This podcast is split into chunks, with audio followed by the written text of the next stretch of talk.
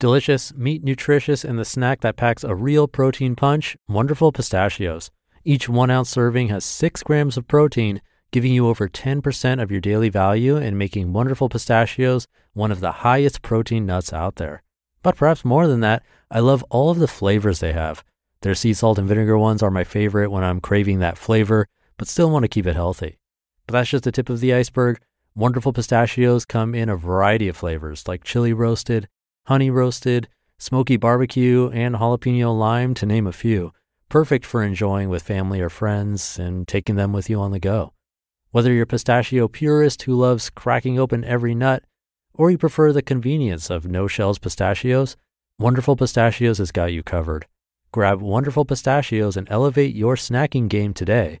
So fill up with a healthy snack when hunger strikes. Visit wonderfulpistachios.com to learn more. That's wonderfulpistachios.com. This is Optimal Living Daily, episode 629 Lessons Learned from Intentionally Letting Go by Joshua Becker of BecomingMinimalist.com. And I'm Justin Malik. Happy Thursday and last day of August. Crazy. And welcome back to Optimal Living Daily, where I narrate blogs for you. I cover personal development and minimalism mostly from some of the most popular bloggers, all for free. And now let's get right to it and start optimizing your life. Lessons Learned from Intentionally Letting Go by Joshua Becker of BecomingMinimalist.com. Quote, Use for yourself little, but give to others much. Albert Einstein. When I was in middle school, I flew with my brother and sister to visit extended family. I placed a backpack full of my stuff in an overhead bin and buckled up. My favorite cassettes at the time were inside, my favorite Minnesota Gopher t shirt, my favorite sweatshirt, and a book. After arriving and walking through most of the airport, I noticed a lightness on my back. I'd walked off the plane without my bag. Despite spinning around and running back to the gate, the plane and stuff were nowhere to be found. I was a bit too forgetful as a child. Heck, I'm a bit too forgetful as an adult. I forgot my fair share of packed lunches, homework assignments, and textbooks back at the house. But this moment felt a little bit different. Those possessions in that backpack felt like everything to me at the time. I was devastated, and everyone around me, especially my brother and sister, could feel the disappointment. My guess is that feeling is relatable to almost everyone. At some point in our lives, we all misplace or forget something important. How we react to that loss is another thing. Despite being inevitable, most of us are surprised when it happens, humbled by an emptiness for something missing. When I first discovered minimalism and began clearing out my garage many years ago, fear gripped me. And I've heard the same from others. Each item I removed felt like a little voluntary loss. Sometimes I gripped an item for a while, pondering, what if I need this in the future? The what if mindset slowed me down, as if the George Foreman grill would one day come back to haunt me and say, Told you so. Despite the discomfort, I learned to let go of my unneeded material possessions repeatedly. Sure, some things were harder than others and some things took longer than others, but slowly, by persisting and not giving up, I began to see how loss ultimately leads to gain. Here are five lessons I learned intentionally letting go. Number one, everything is fleeting. The passage of time shifts and modifies our perspective on loss. Fortunately, I'm not still reeling over the loss of my backpack as a student. While losses might be painful initially, it's a fleeting sensation. Trust in this process and understanding. If you've been hesitating to throw something away you've never used just in case you might need it someday, embrace the loss, let it go, and see how you feel a few months later. My guess is you won't miss any of it once it's gone. Number two, lighter is better. Stuff can be burdensome, weighing us down.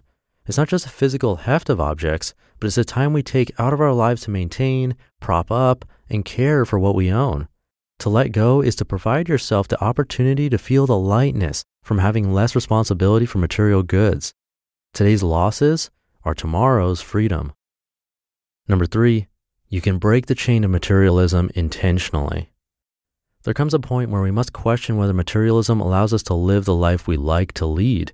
By choosing to let go, we push against the societal norms and messages that say we must consume more to be happy. Something changed in me years ago, and by tossing extraneous goods out, I placed a stamp of commitment to become minimalist. This was the first radical step to more with less, but I needed to persist through the doubts, fears, and losses.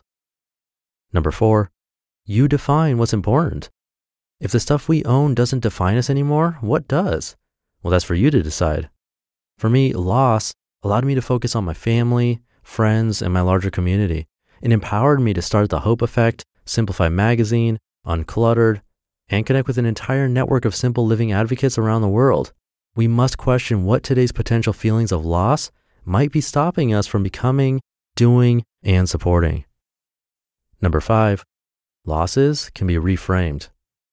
To eschew the materialist messages of our society, consume less, declutter more, and become a minimalist might involve loss. It's a potent, powerful feeling that can prevent us from acting up and changing our ways. Inversely, we could actually move away from the very concept of loss altogether, see the act of letting go as giving back and making time for more of what matters most. In that light, loss becomes a positive force for good. Minimalism isn't about the things you remove from your life, it's about freeing up your life to add back in the things that are truly important. These lessons have affected me even today. On a recent flight home, I got up to use the bathroom and briefly left my laptop in the backseat pocket. I didn't think much of it. But when I returned to the seat, the person seated next to me leaned over and said, Be careful where you leave that. Someone might take it. I thought about that statement for a moment and kindly thanked her. But in the back of my mind, I was thinking, I'd be okay even without it. Besides, if someone's going to risk stealing a laptop on an airplane, they probably need it more than me. Minimalism hasn't made me flippant about stuff. Rather, it's helped me focus on what matters most. As my attachment to material possessions lessens, I am able to develop a greater appreciation for those things that can never be replaced. You just listened to the post titled Lessons Learned from Intentionally Letting Go by Joshua Becker of BecomingMinimalist.com. I'll keep this ending short. Last week was the big podcast movement conference, so I'm playing catch up right now. Have a happy Thursday, and I'll see you in the Friday show tomorrow, where your optimal life awaits.